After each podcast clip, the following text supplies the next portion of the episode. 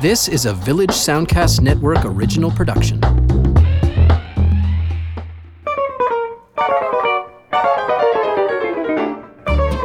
Hi, and welcome to Lens Your Ears, the film podcast that takes a look at new films either in cinemas, when we're allowed to go to the cinemas, or on any number of streaming platforms, and compares it to films from days gone by. My name is Stephen Cooke, and I'm an arts writer and culture writer with the Chronicle Herald and the Saltwire Network here in Halifax. My name's Carsten Knox. I have a film blog called Flaw in the Iris. You can find it at halifaxbloggers.ca. And today we're taking a look at the world of Danish film, from the dawn of sound to the recent Oscar winner Another Round from director Thomas Vinterberg, and the new thriller Riders of Justice, both of those starring the omnipresent Mads Mikkelsen.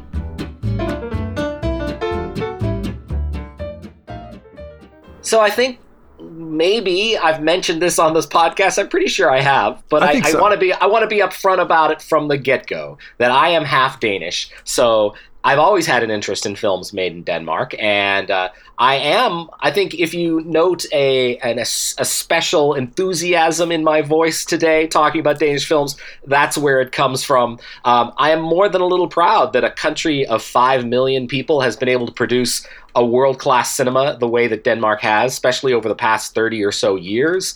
Uh, I think the first movie I saw from Denmark was probably Babette's Feast, the Oscar winner from 1987. It won Best Foreign Language Film, and Denmark would win again the very next year with Pelle the Conqueror, and was nominated in 1989 for a film called Waltzing Regitze. Uh, so that recognition, I think, helped draw the attention to Danish film uh, from around the world as did the Dogma 95 manifesto, which we will be talking a little bit about uh, on this episode of Lens Me Your Ears. And Denmark would be nominated again for After the Wedding, the Susanne Bier film, and win for In a Better World, another Bier picture that we will be talking about today. Uh, a Royal Affair was also nominated, and that's on our list. We've got about nine movies I think we're going to try and get into over the course of the next hour. And uh, yeah, Denmark has been nominated a number of times since and won this very year Thomas Vinterberg's Another Round. Uh, so we're going to start with that one. Now, uh, we're going to, you'll notice that we've got a lot of love for Mads Mikkelsen on this episode. Do we have of- any choice? do we have any choice? I joked with you, Stephen, that 87% of all Danish films in the past 20 years have starred Master, Mads Mikkelsen, which I'm sure isn't true, but it's probably just that his stardom has given these films a lot more visibility around the world than they would have otherwise. I mean, he's gone to Hollywood, he's been in Star Wars movies, he's been in uh, Marvel Cinematic Universe movies, he's going to be, oh, he, he was.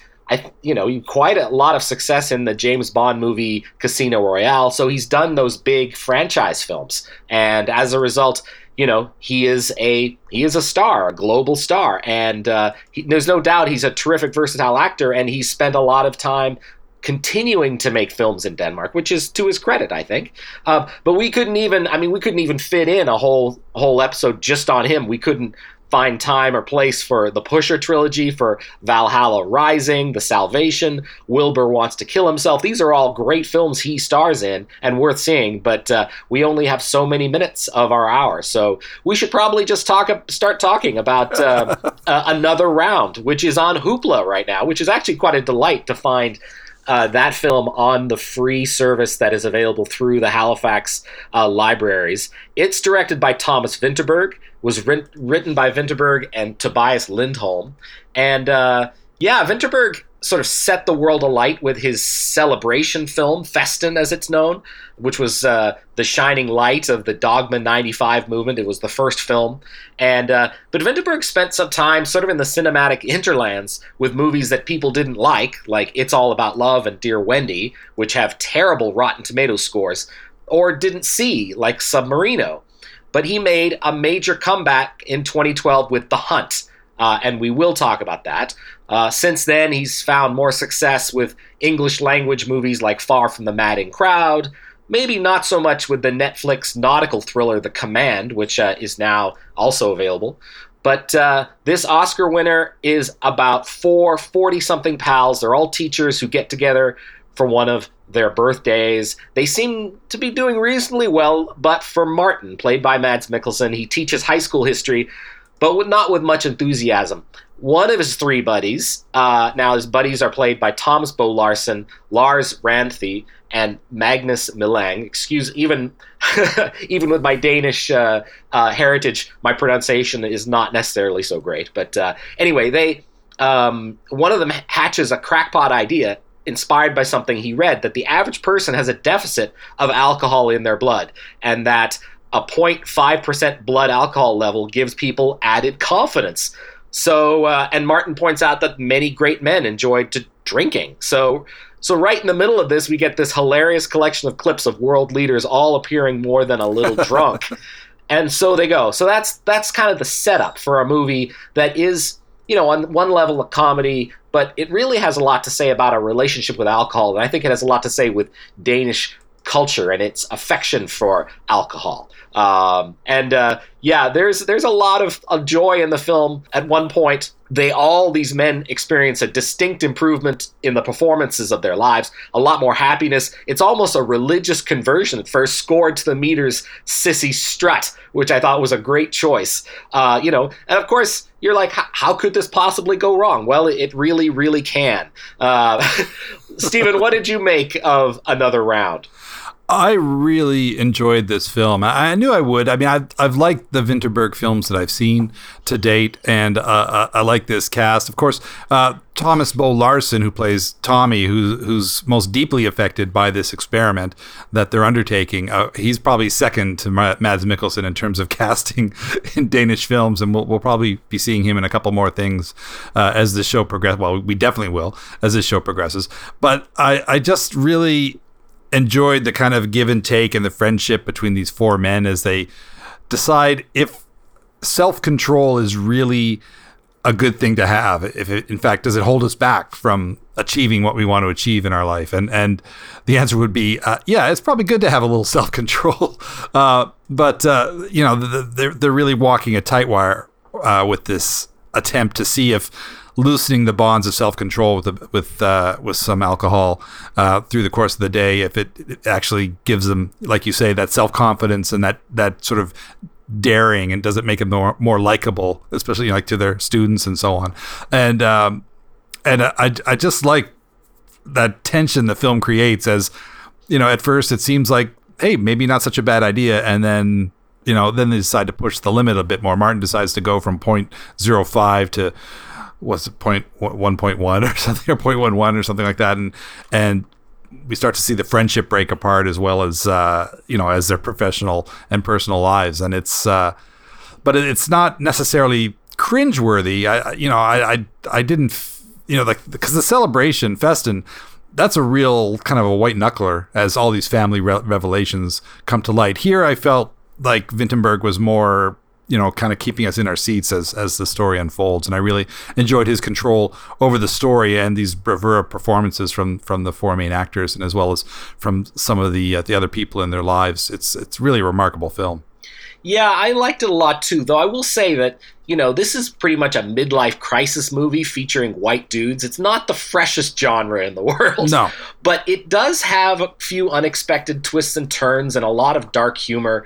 Um, and I, I, mean, laughing at people who are drunk, uh, you know, and, and the crazy things that they do is was once kind of a comedy wellspring. And uh, it's not something that we is is like the source of a lot of humor anymore these days because we know the darkness of uh, addiction and alcoholism and it it's a real problem in uh, in society across the world. Um, but uh, there is this moment where you get this knife edge of tension uh, when you know that these guys are going too far, and it's really a question of when that's going to happen, uh, not so much as if. And uh, yeah, I think it, it really forces these guys to, to sort of examine what's going on in their lives. And for Martin, for the Mads Mikkelsen character, it's got a lot to do with his relationship with his wife, Annika, played by uh, Maria Bonnevie. Um, yeah, and I, I, think I think we learn quite a bit of of how much alcohol plays a role in Danish society specifically. Um, you know, booze I think is kind of a cultural inheritance for a lot of people, and uh, you know the the performances are really solid all around. Uh, it there's a, a warm, welcoming nature to this, to the the kind of connection between these guys. Uh, and even if it's not entirely original, I think the performances are so enjoyable. And you know, we're going to be talking saying this I think over and over again, but Mikkelsen is a master of understatement. He just does he does what he does uh, so well with just a just the sort of slight movement of his face. He doesn't need to say anything at all, and he doesn't actually have a lot of dialogue in this film. But he he uh, I think the other guys talk a lot more than he does. Yeah, for sure. He he is kind of the glue that holds this group together. And then when he starts to lose it, then that you know they're really they're really in trouble. And uh, that, but there but there's also this kind of joie, de vivre throughout the film that kind of keeps pulling us back in, and it, it ends with a sequence that I don't even want to say anything about with Mads Mikkelsen, just kind of having this pure expression of joy that is just an amazing, amazing sequence. Um, and uh, I, I, I also was, you know, kind of had a bit of a learning experience. I guess the drinking age in Denmark is what, 16?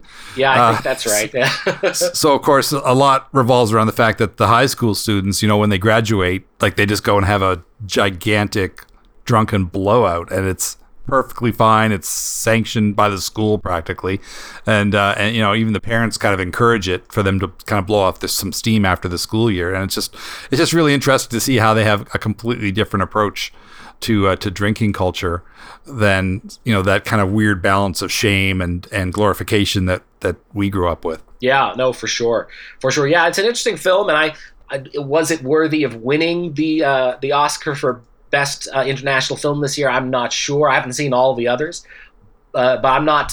I, I, still agree that it's certainly worthy of being nominated, and I'm, I'm, uh, I, you know, as I said, I'm personally proud to see it, uh, see it win, and I will probably watch this film again. I think it's one that that actually could stand up to a little revisit, and that's also a category for me. You know, how how much can a movie be watched? How often can it be seen? And that's often for me a, a standard bearer for for quality.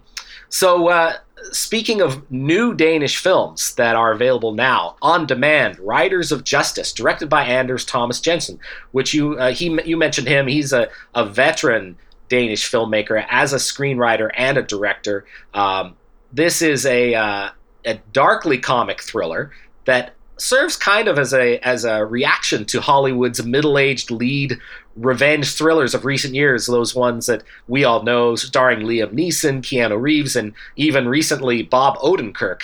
Um, this is uh, enough. I mean, Riders of Justice has enough scenes of trigger happy intensity to qualify it in that genre, but it's got a lot more going on in its head, including the idea that having someone to blame for life's tragedies, uh, tragedies has a lot to do with human beings looking for patterns in the universe where sometimes sometimes it's just coincidence. Uh, Mads Mikkelsen once again is Marcus. He's a Danish soldier called home from the front when his wife Emma, played by Anne Birgitte Lind, is killed in an explosion on a Danish passenger train. Now he's alone with his daughter, Mathilde, Andrea Heick Gadeberg, that's uh, the actor who plays her, and uh, their relationship is strained by grief and by Marcus's militaristic intensity. That's when they get a visit from Otto, played by Nikolaj Lie Kaas, a uh, computer scientist and a statistician. Who, and he was on the same train as Emma, and he and his pals, his hacker pals, uh, and Emmentaler, played by Lars Brygmann and Nicolas Bro, they're convinced that the explosion on the train was no accident, uh, as it also killed a witness in an organized crime murder case and they hole up on a sprawling barn on Marcus's property. This unlikely quartet get together and they try to track down the criminals they think are responsible, a gang called Riders of Justice. Uh, and so, yeah, and that's the part of the film that I think corresponds to that revenge thriller. But uh, this is uh, not just that. It has a lot of humor and it, it, it, it takes time to discuss the results of some of these these decision making, all some of the stuff that people do that uh, you know, the revenge isn't always the best choice. I think what the film is is trying to say in its own idiosyncratic way. Uh, Stephen, what did you make of Riders of Justice? It's a pretty amazing film. Uh, that you know that, that buried in this kind of action revenge scenario is really a story about these characters and how they cope with past trauma in their lives and how it kind of boils to the surface in the process of carrying out these missions to, you know, basically get revenge for for the death of uh, of the man of Marcus's wife on the train, and uh, I, I it was just amazing how those two how the themes and the story kind of inter interwove uh, in in such a unique way as as as almost like well, it's kind of playing out as a popular action movie entertainment, but there these these deep seated emotions and and and and past traumas that these characters are dealing with that uh, that really give it this uh, emotional heft that you don't usually get in an action film like this. And I, I, would not be surprised if there's an English language remake of this at some point that completely misses the point of what the story is about. I, I, you know, I, I, I would probably even bet money on it. But uh, you know, the, the the weird, unlikely teamwork of of uh, of Marcus and and the three uh, the three kind of scientists, computer experts. Uh, just it, you know, they're they're kind of like this nerdy Three Stooges in a way, but but they all have this real genuine emotional pain that they're coping with at the same time, and and uh, you know, so it, it, takes it beyond the realm of. Of, of just comedy, and it, also says a lot about fate and whether or not we have control over you know what we do in our lives. The whole thing is set off like this theft of a bicycle uh, in another country sets off this chain of this bicycle chain of events. Uh, pardon the pun, uh, that that brings these characters all together and sends them off on their mission. And it, you know, it, it was just uh, an incredible experience watching it all kind of unfold and and seeing how these characters either deal or avoid dealing with their personal issues and and have their own kind of breakthroughs along the way. Yeah, yeah, I absolutely agree with that. Um, and and I think the, the humor there's this pitch black sense of humor that goes along with this story. And it's frequently skates into sort of slapstick and and gross out comedy but it never lets go of that real tragedy in these people's lives. I think i you know i hesitate to make any sort of real uh, call on this but i feel sort of like a lot of danish humor has to do with men uh, pretending to be something they aren't or pretending to be in control and really when underneath they're a complete mess. And i, I think that's uh, that i'm seeing a thread of that in a lot of these movies maybe not just the ones we're talking about today but in general like like the masculine tropes in danish society is that that you know the everyone's in control everyone's got things to get holding it together but underneath we're all you know kind of big kids who uh, can't quite I can't quite manage to to do that. Um, yeah, that's interesting. Anyway, that's that's my passing uh, observation. We'll see. We'll see. Uh, I'll see if that's that's in fact bears fruit. But uh, yeah. Well, well, looking at uh, at Anders Thomas uh, Jensen's filmography, it it does seem like that. You know, there are some common themes running through his films. He's, he's actually seems to be better known as a screenwriter, but uh, who who does direct on occasion. You know, every every five years he decides to make a film. But uh, and we're going to talk about one of them shortly, Flickering Lights. But there's another one called The Green Butchers, which is has kind of a weird modern day Sweeney Todd kind of thing happening. And I, I'm really curious to see that one from 2003. Um, and again, it looks like a very, very dark comedy which makes perfect sense considering the two films of his that we watched for this show. Yeah, no, for sure. He's got also one called Men and Chickens that I've been wanting to see. It came out a few years ago. Didn't get much of a release here, but I think it is available. But yeah, let's talk about Flickering Lights for a second. Uh, this was written and directed by Anders Thomas Jensen in 2000. And uh, the first thing I noticed about the film with my you know broken Danish is that uh, that there's some interesting uh, problems with the subtitles. At one point, a character remarks that she's going to have kids with someone and take them to Tivoli, which of course is the famous uh, amusement park in the center of Copenhagen. But the subtitles translates this to Disneyland.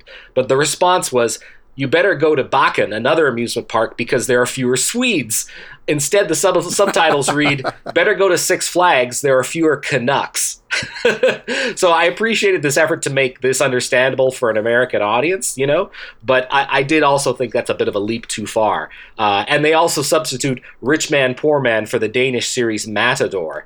Um, anyway, so this is the story. Flickering Lights is a story of about four low level gangsters led by Torkild, played by Soren Pilmark. He's just turning 40, his girlfriend leaves him, and he owes a chunk of cash to another gangster, the unfortunately named Eskimo.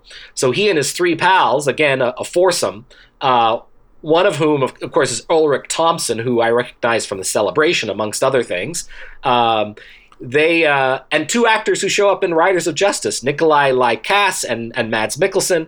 They break into a house, they steal a bag out of a safe full of cash, and they shoot a dude while doing it. And then off they go and they take over they take shelter in a rundown farmhouse in the woods and then decide they're going to pretend to open a restaurant which they figure will will fool the uh, local community. But uh, but then they're like we should really do this. We should open a restaurant. And then it becomes this kind of comedy about these four guys trying to reconcile with their their childhood trauma but also manage their friendship with each other and uh, I felt like the film got a little slack in the middle, but it does, and, yeah. and the flashbacks to their childhoods I don't think were totally effective, but uh, it, it ends, you know, in many ways a little bit like Riders of Justice. It, it ends in a hail of bullets where it kind of curves to that action, uh, crime drama um, genre tropes, and weirdly George Gershwin but uh, but there is a lot of I mean the humor here is is between men and their relationships. So so there is definitely a connection between these two films, between Riders of Justice and Flickering Lights. Uh, uh, yeah, what did you make of the this going back twenty years, Stephen, to Flickering Lights? it's funny how similar it is to Riders of Justice, except here our group of men are actually avoiding being revenge, the revenge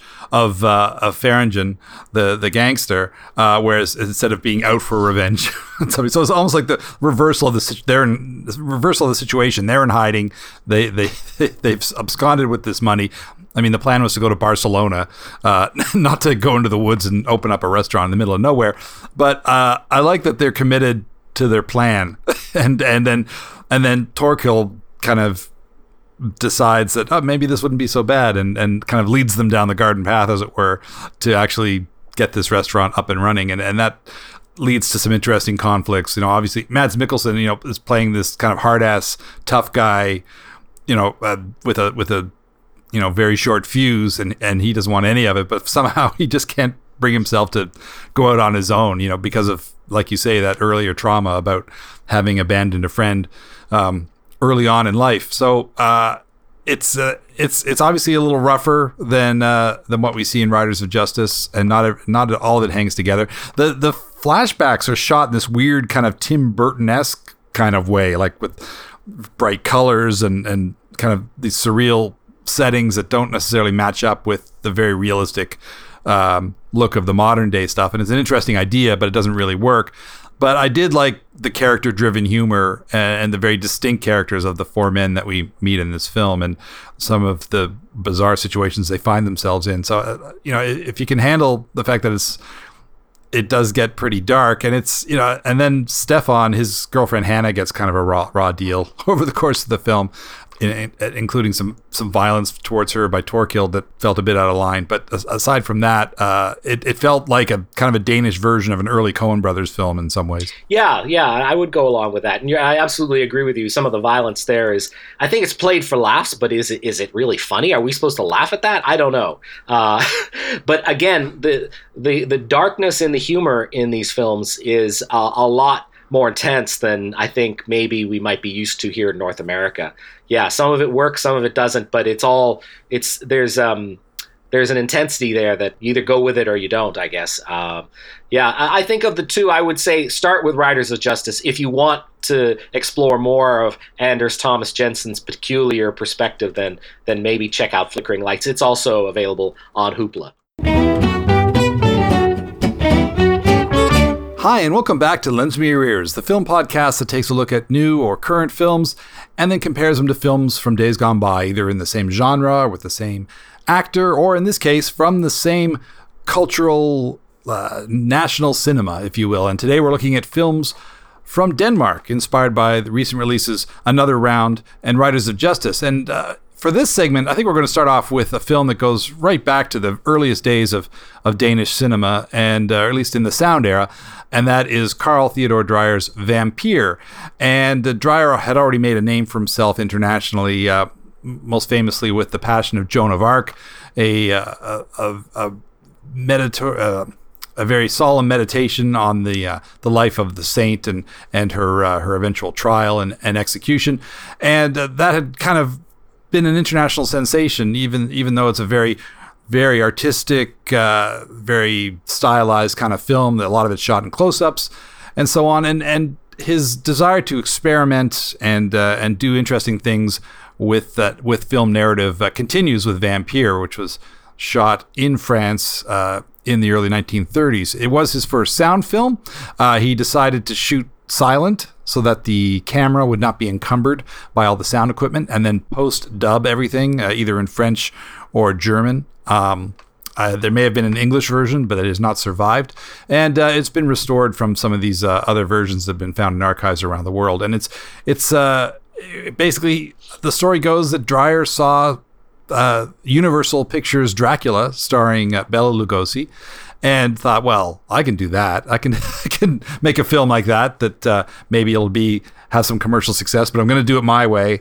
Um, you know, I'm going to be true to my artistic principles and make something that will be very dreamlike and uh, play with our perceptions of reality and the flow of time, and uh, and it does that in a lot of ways. It's very interesting visually. Uh, I think a lot of rock videos have borrowed some of the concepts uh, from this film uh, over over the years in terms of the way it's shot and the way its characters act.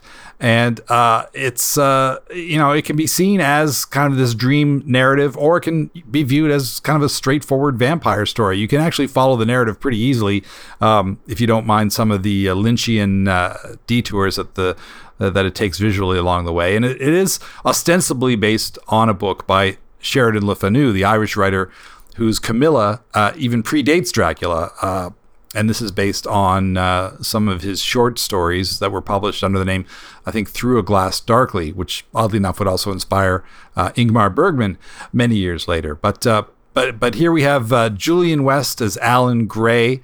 He um, Julian West is actually the man who funded this movie. He was a from a well-to-do French family, wanted to be an actor. His family wanted no part of it, so he actually funded the film and stars in it under the alien, uh, under the alias of of Julian West, and uh, he he basically plays a man who's out wandering, who stays at an inn where all these strange occurrences are happening. Someone is preying on a, a young woman who's uh, lives at the manor next door, and he gets caught up in this story of uh, of de- depravity and uh, and the undead uh, in the French countryside and it's it's it's uh, it's just a joy to watch. This is the second time I'd seen it. It is available through the Criterion Collection and their restoration uh, and the extras that you can watch alongside of it on the uh, on the Criterion channel are, are, quite remarkable. Yeah, this is not my first vampire picture. We did a whole episode on right. vampire movies, but it is my first Dreyer, and uh, I found it. Well, I found it a little hard to follow. I think it's that dream logic, even with the handy chapter texts at the beginning to explain the lead character's psychology. But uh, I did enjoy the film largely due to the visuals. A lot of special effects that must have been pretty chilling back in 1931. The shadows of people moving around without their corresponding living, you know, bodies. A lot of camera movement, which that really surprised me. I think that must have been pretty shocking for that era as well. The tracking, the panning.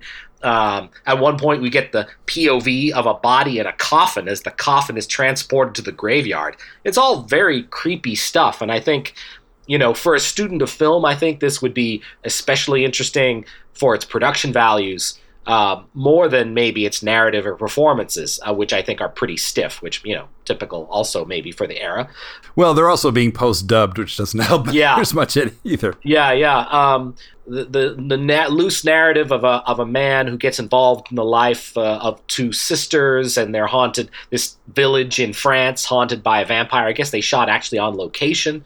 And uh, yeah, there's actually, I also watched um, a video on the Criterion channel, Guillermo del Toro talking about the film, where he talks about that active camera and about death being right around the corner, haunting the film. I, am glad to have seen it anyway. I don't know that it's one I'm going to revisit, but uh, but I, I, certainly enjoyed it, and uh, and it feels like a a bedrock of vampire lore in cinema, it's probably essential viewing for anyone who wants to see. It could easily have been part of our vampire uh, uh, episode for sure. Well, it is it is a highly influential film. I mean, you can see where Del Toro might have taken some ideas for this and use them in, say, The Devil's Backbone or Pan's Labyrinth, for example. you can tell David Lynch must have seen this at art school at some point. And of course, uh, Canada's own Guy Maddin. It, it, almost feels like it could be a Guy Maddin film with maybe just a bit more kind of modern gloss to it. But th- this almost seems like a template for the films that he would be making out in Winnipeg, you know, many decades later. And uh, I, I, I really enjoyed returning to this, especially you know having watched it once before years ago. I think maybe on 16 millimeter in the Dalhousie Art Gallery as part of their film series. That seems like the most likely place I would have seen it. Uh, and uh, and just being able to focus on some of the creepy imagery and the unique faces that Dreyer has. You know, there's a lot of non actors that he picked purely because they looked interesting visually, and that's why they're cast in this film. And and that that kind of gives it a little extra heft. There's always something to look at on the screen, something of interest and uh, you know, it's it's uh, you know not so dependent on some of the heavier dra- dramatic uh, uh stuff that he'd be doing later in his career, and uh, it's just yeah, it's, it's like an interesting take on trying to make a version of a of a universal horror film, but take it completely into the dreamscape. And uh, certainly certainly way ahead of its time and, and, and worth checking out certainly if you have criterion channel. Um, yeah absolutely. I'm, I'm always uh, happy to recommend stuff going on in the criterion channel because there's so much good stuff happening there. So let's leap forward now almost 70 years to italian for beginners which i have on dvd i loaned to you stephen uh, i don't know that it's available easily on streaming services but Anyway, the film was written and directed by Lone Scherfig, who went on to make uh, a film I saw at the 2003 Atlantic Film Festival, Wilbur Wants to Kill Himself. She directed Carey Mulligan in An Education, One Day with Anne Hathaway, and in 2016 she made Their Finest, the British Second World War propaganda comedy. All these are, are movies worth seeing. But uh, Italian for Beginners is very much a Dogma 95 film. Now, Dogma 95, for those who don't know, was the Danish filmmaking movement, a manifesto, sort of a vow of chastity, started by Danish enfant terrible Lars von Trier and another round director, Thomas Vinterberg. Vinterberg's first film, uh, Festen Celebration, was the first Dogma film. And uh, basically, they turned their low budget movies into an aesthetic, insisting that the movies under the Dogma umbrella be made with only available light, no special effects or technology, no genre films, no temporal alienation, i.e., the stories take place here and now and cleave to realism in the direction and acting. Now, in hindsight, this aesthetic rigor was a canny marketing ploy. I think they they never had any money for anything fancy, so they celebrated their limitations, and it worked. The films got a lot of attention on the set, the festival circuits. It they won awards, and it gave the filmmakers who started in the Dogma manifesto and the Dogma trend uh, careers that went on for years. And then, of course, they promptly broke all of the dogma rules in subsequent movies. So, uh, so take of that what you will.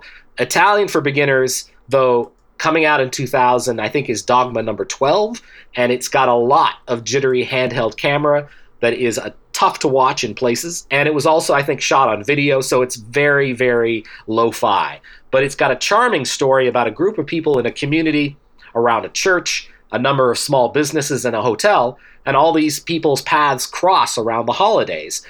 Three of the characters experience the death of someone close to them, and that prompts funerals and revelations, and a few of them also attend an Italian language class, which prompts all kinds of romantic connections. It, it starts as a full on drama with a few nasty folks, but as we move along, it gets a lot softer and a lot funnier, and kind of concludes with forgiveness, marriage proposals, and a trip to Venice. Um, now, I, you know, I, I had I sort of said the dogma school was was uh, you know maybe something you don't need to take as seriously, but uh, I think it's very much worth seeing these films from this school if you if you want to call it that.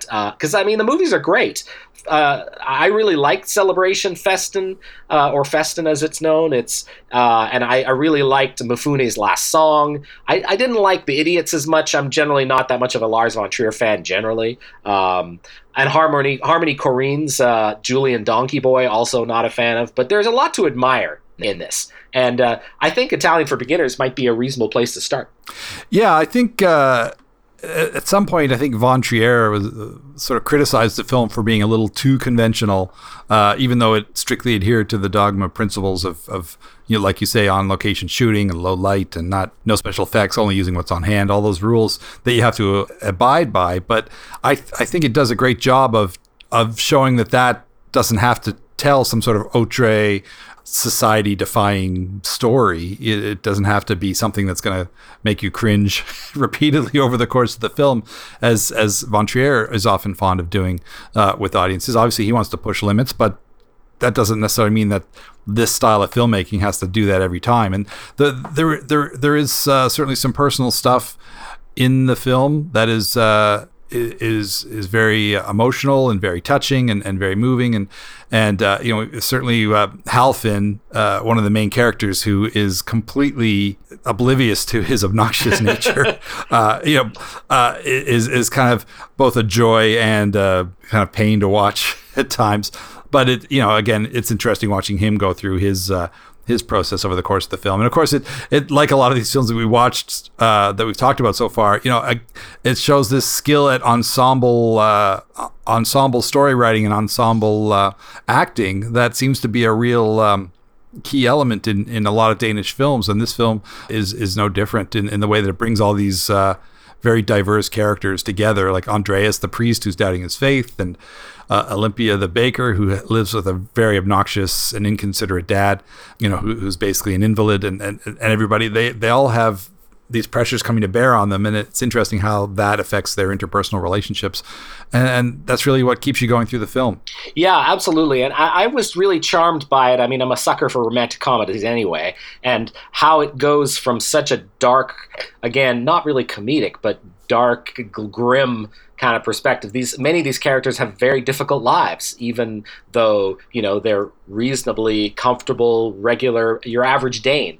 But uh, but then you really you know you see the the suffering kind of suffering they're living with and where they get they get their joy and some of them just their only moment of joy is that like weekly Italian class where they get to practice learning how to speak Italian and uh, and the connections they make in the class and the kind of romance that comes from from the Italian language, and uh, that seems to be a real uh, haven for them, which uh, is lovely to see. And then, of course, I think most of the budget must have gone on on flights to to Italy because uh, it, it, really isn't a movie that looks like much. But uh, when they go to Venice, it's uh, it looks like it's the off season because it's a little bit wet and a little bit grim. But uh, it uh, it still is it's still Venice, right? You can't can't not love it. yeah, yeah. I I, I was it was a pleasure for me to watch Italian for Beginners, but again with that caveat that the the shaky cam is a little hard to take. Well, I guess we should take a look at another very different look at small town Danish life, and that is uh, Thomas Vinterberg's The Hunt, and uh, and that is uh, a film that is quite explosive in, in the issues that it explores. Uh, with once again Mads Mikkelsen, he's Lucas, a divorced small town kindergarten teacher. He's putting his life on track again after uh, a fairly painful divorce that still has some echoes, uh, you know, with uh, involving his son and his communication with his ex-wife. He's having a potential romance with a coworker, but one of his young students, she's probably five five years old, I think, uh, uh, Clara, becomes a little fixated on him, and I think she's got a bit of a childhood crush on him, and he tries to diffuse that. He doesn't. He you know he's he's trying to be a professional. He's not trying to doesn't want to show her any favoritism, and also doesn't think that she should be showering him with affection, but she's got some family problems at home and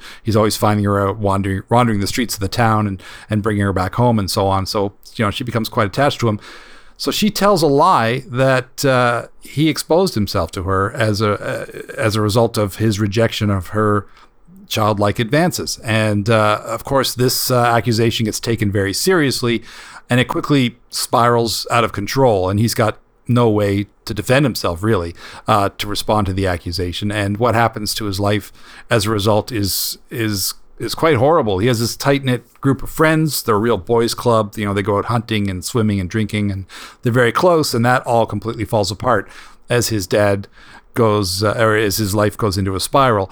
And uh, meanwhile, Clara tries to recant what she said, but of course, by this time it's gone too far. They think that she's trying to block out some memories or what have you, when in fact she's actually trying to tell the truth, and then nobody believes her. And uh, and so there's that battle between uh, the truth and, and the fiction that uh, explodes out of proportion, and it's. Uh, you know, I, I don't want to say too much more about where the story goes, but it's it's it's a pretty powerful film, and and and Mikkelsen just plays it right down the middle, and he's phenomenal. Yeah, he absolutely is. You, I think you'd have to be made of stone not to feel his outrage. You know, as as Lucas, he's he's had his whole life. He's he's lived a, a, a you know a good life. He's a he's a decent man, and he's having his entire world destroyed. His relationships, he loses his job, his girlfriend, and a chance to be reconciled with his son, who's living with his ex-wife. Um, and this injustice, uh, where a well-meaning concern for a child's safety rapidly turns into that thing that we're well not supposed to call it anymore, I guess, which is a witch hunt. Um, and uh, you know, he tries to make sense of it. The more he tries to make sense of it, the more his life falls apart. And uh, it's a great performance from from Mads Mikkelsen. Once again, showing showing someone who can you can really see what's going on beneath the surface with him. Uh, and I think the hunt. I mean, you you said it. It's it's a white knuckle intense drama. The suspense in the film is is so well put together. Um, and it's an interesting film to see post Me Too, I think, because now when the, we're hearing stories all the time of men, you know, women coming forward to talk about the men doing terrible things, um, about men abusing women, abusing other men, and abusing children. And this is a movie that shows the power of accusation when there's no basis in fact, and how destructive that can be. I think it's I think it's a useful film, um, certainly just you know worth considering what uh, how important it is that there is actual factual evidence and uh, and honesty and truth. You know, the importance of truth, I guess, uh, whatever the circumstance. And uh, yeah, it's it's really it's really an impressive film. The, the Hunt uh, is on Hoopla as well. A lot of these movies we're finding on Hoopla uh, this episode, which I'm thrilled about.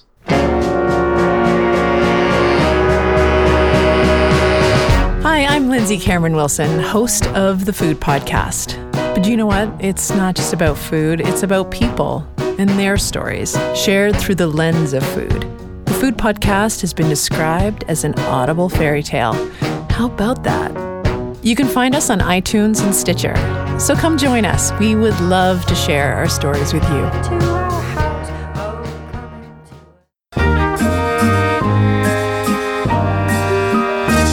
So today on Lens Me Your Ears, we are talking about Danish cinema, and uh, we are now in the 2000s and talking about In a Better World is the next film we're going to discuss, also available on Hoopla. I saw this film first at the Oxford, the late lamented Oxford here in Halifax, uh, at what used to be called the AFF, the Atlantic uh, uh, Film Festival. And uh, it's a feature from Susanne Bier, who is a Danish director Oscar nominated uh, after the wedding, and uh, sc- and then screenwriter Anders Thomas Jensen, another name we've already mentioned in this discussion.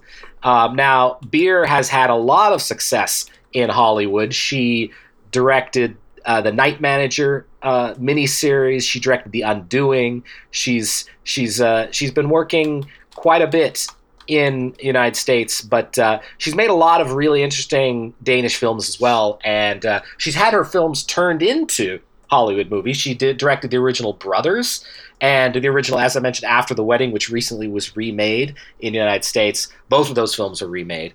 Uh, in a Better World is ostensibly the story of two, na- two teenage boys who respond in different ways to bullies, but the bond over the idea of righting and justice it's that's that's really the story of of this of this movie and, and how we respond to bullies. Um, it's a it's quite a satisfying melodrama about power and its misuse. Now, one of the boys hates his father because he feels he didn't fight enough to keep his mother alive. Uh, she died. Uh, she dies, I guess, somewhere close to the beginning of the film.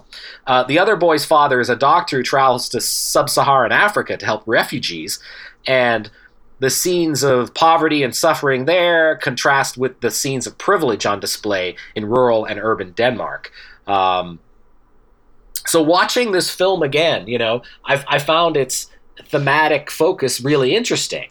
But I struggled a little bit with the Danish perspective of Africa. I think it's very difficult for a Western director to tell a tale set in present day sub Saharan Africa and not have it seen somehow condescending. There is a concept I understand called Afro pessimism, the idea that from a Western prism, nothing good comes from Africa, and uh, and that's I think kind of on display here, which is uh, which is too bad. But uh, the disparity between societies, violence versus nonviolence, that subtext I found interesting, and the performances, especially from the young actors, are strong.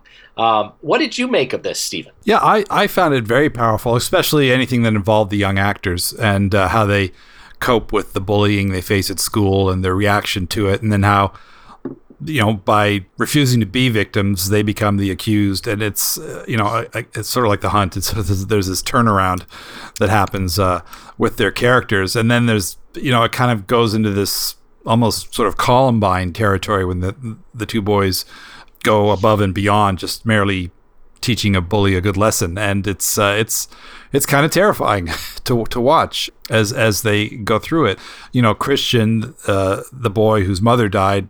You know, we're, we're seeing kind of the makings of of a sociopath as as you know he takes out first you know when he's taking action against the bully and his kind of grim determination to come out on top and at all costs uh, is is is kind of chilling to see and you know, there's a bit of a turnabout in him at the end of the film that I don't know is entirely earned. It, it, it wraps up maybe a little bit too neatly for everything we've gone through up to that point, but it's it's still pretty powerful. Some great performances, and uh, again, another look at you know how tightly wound uh, small town life can be in Denmark uh, when you know people are, are, are so close over the years, and what can happen when convention gets turned on its head, and and uh, it's it's definitely worth seeing. And again, it's another Hoopla title that you can watch for free with a with a library card. Yeah, no, I liked watching it again, and I although I did have more issues with it this time than I did the last time.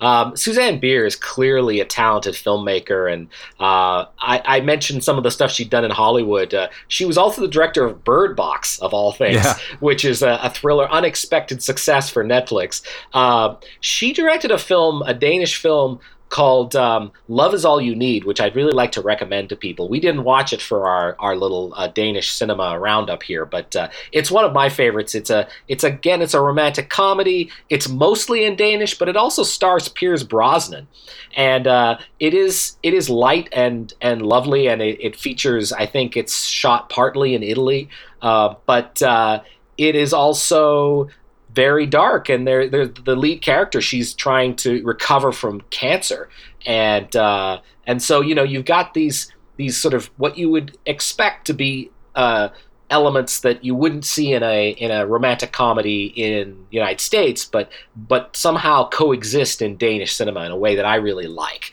So anyway, that's that's another one for people maybe to consider. Um, Love is all you need is from 2012. Uh, another film from 2012 that is on Hoopla is A Royal Affair. This is a film directed by Nikolaj Arcel, who is corrected, who's he's credited as one of the writers on Riders of Justice.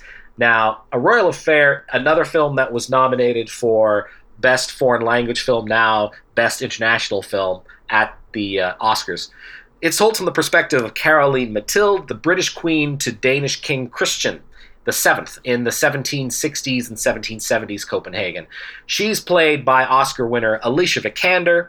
So she's a Swede who's playing a Brit who speaks Danish for the bulk of the film. That's quite a balancing act for her. She does pretty well, I think, but Vikander is a terrific, talented actor.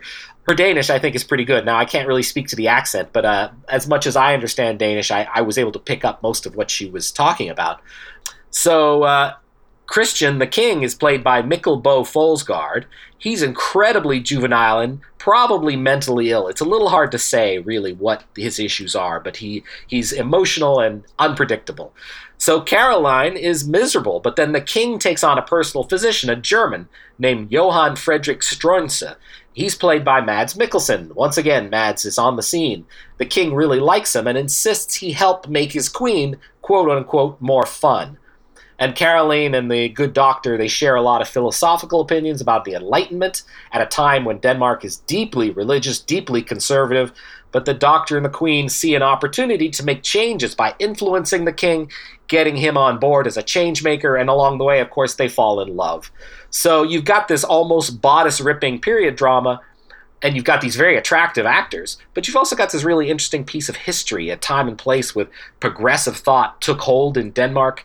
Um, I like the film. It's a little austere in places. I think it suffers from some period drama tropes that that it could be there could be more passion and more intensity. But uh, but in terms of revealing a, a time and place uh, his, in history, I, I really liked it.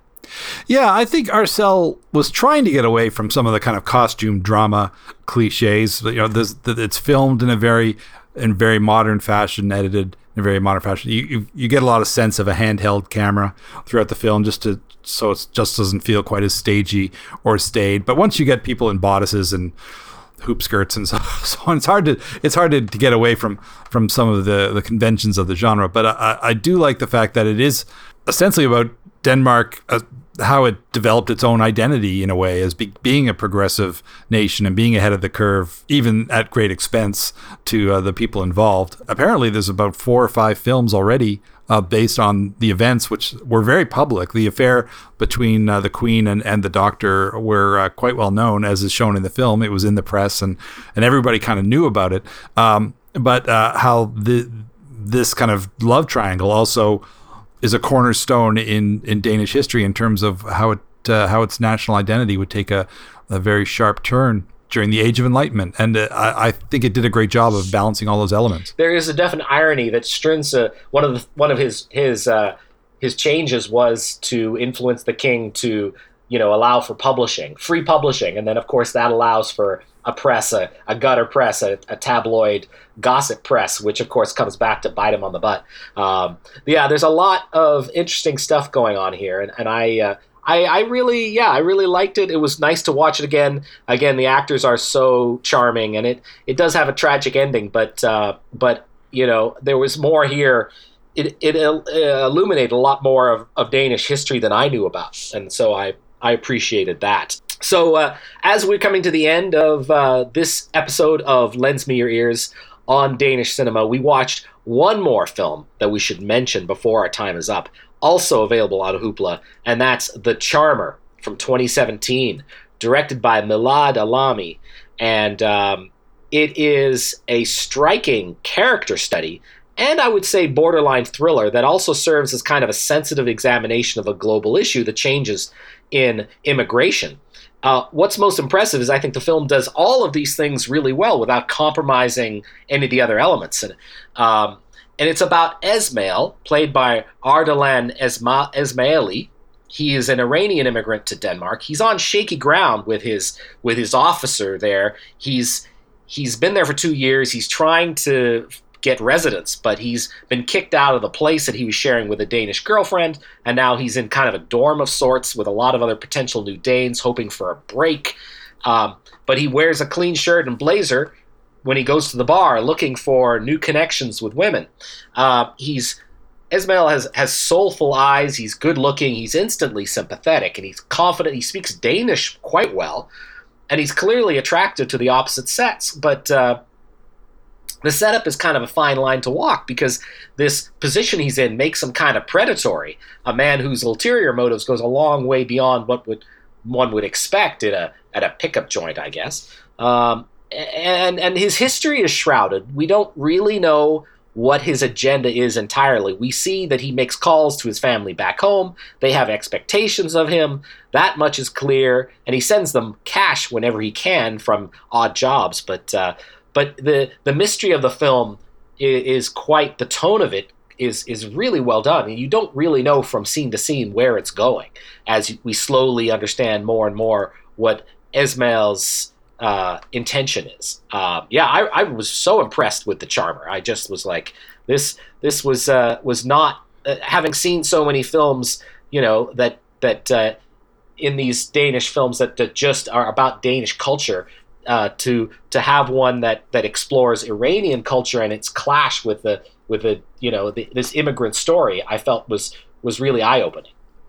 Yeah, I'm really glad we watched this film. Esmail is a fascinating character, and and Ardalan Esmaili really gives him this emotional core that uh, keeps you with him all the way as you gradually learn more about, like you say, his motives and why he's there. And um, you know his relationship with his family back home and what their influence is over him and and you know how he's trying to do what he feels right is for his family but also for himself. And those are not necessarily the same things. And uh, it's you know completely unexpected. You really don't know where this story is going to go. And that's that's a big part of of, of why it works. Uh, you just want to know how each situation is going to play out. It's, I believe, Alami's first uh, feature length uh, drama, which is all the more remarkable considering how well uh, all the elements are handled in this film. And it's a great portrait of how insular Danish society can be, I guess. You know, it's a small country in Northern Europe and, and it's maybe a little slower to pick up on the immigrant experience. So uh, that makes this all feel really fresh as as he's navigating these kind of uncertain waters so far away from his home in Iran. And it's just a, it's just an amazing portrait uh, and, and so very well told. Yeah, absolutely. In Denmark, I mean, having been there since I was a child visiting, um, it's very homogenous too. They they haven't had a lot of change and a lot of immigration over over centuries. The the culture has remained the same, and uh, you know, and they they're very proud of of what they've accomplished. But uh, but it's and, they're you know obviously very liberal. It's a socialist society, but uh, it also struggles to uh, allow for immigration and different cultural aspects to integrate. And I think that's what it's about. Is that integration is a struggle for a lot of people, um, especially when the Danes are so proud of their their liberal values and and uh, you know their their their when when issue when crime goes up. Then a lot of people will point to these kinds of changes, and uh, and that makes for a lot of strife. And of course, it's the way of the world. Every the the, the migration across Europe has changed a lot of societies in Europe, and uh, and the the ones I think that are the oldest and and uh, the most homogenous maybe have the hardest time changing.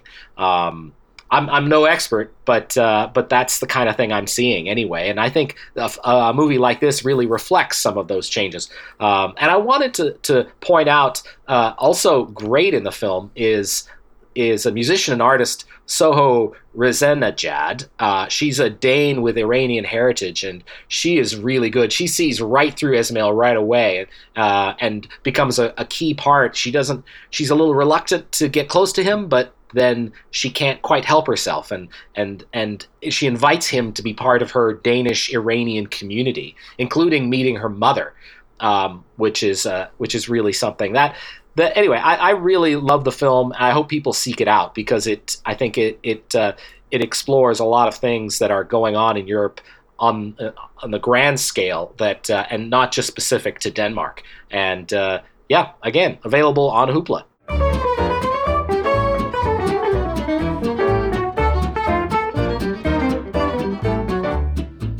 Thanks so much for listening to this episode of Lens Me Your Ears, our, our look at uh, a number of films from Danish cinema. If you are interested in reaching out to us, we'd be happy to hear from listeners. If you have suggestions for topics or uh, comments on what we're doing, uh, we are on Facebook at Lens Me Your Ears. We're on Twitter as Lens Me Your Ears, and Stephen and I both have Twitter handles as well. As well, Stephen, what's yours? I am at ns underscore s c o o k e, and my Twitter handle is named for my blog, Flaw in the Iris. Many thanks to CKDU for uh, the studio facilities when we are able to use them, and of course for airing this program every second Tuesday at 5:30 on CKDU 88.1 FM in Halifax. And also many thanks to our producers at the Village Soundcast Network. Thank you for listening to us ramble about movies, and we will ramble again very soon. See you next time. Lens Me Your Ears is hosted by Stephen Cooke and Carsten Knox and is produced in Halifax, Nova Scotia at Village Sound for the Village Soundcast Network. All music courtesy of Gypsophilia. Send feedback to Lens Me Your Ears podcast at gmail.com. We'd love to hear from you. Thanks for listening.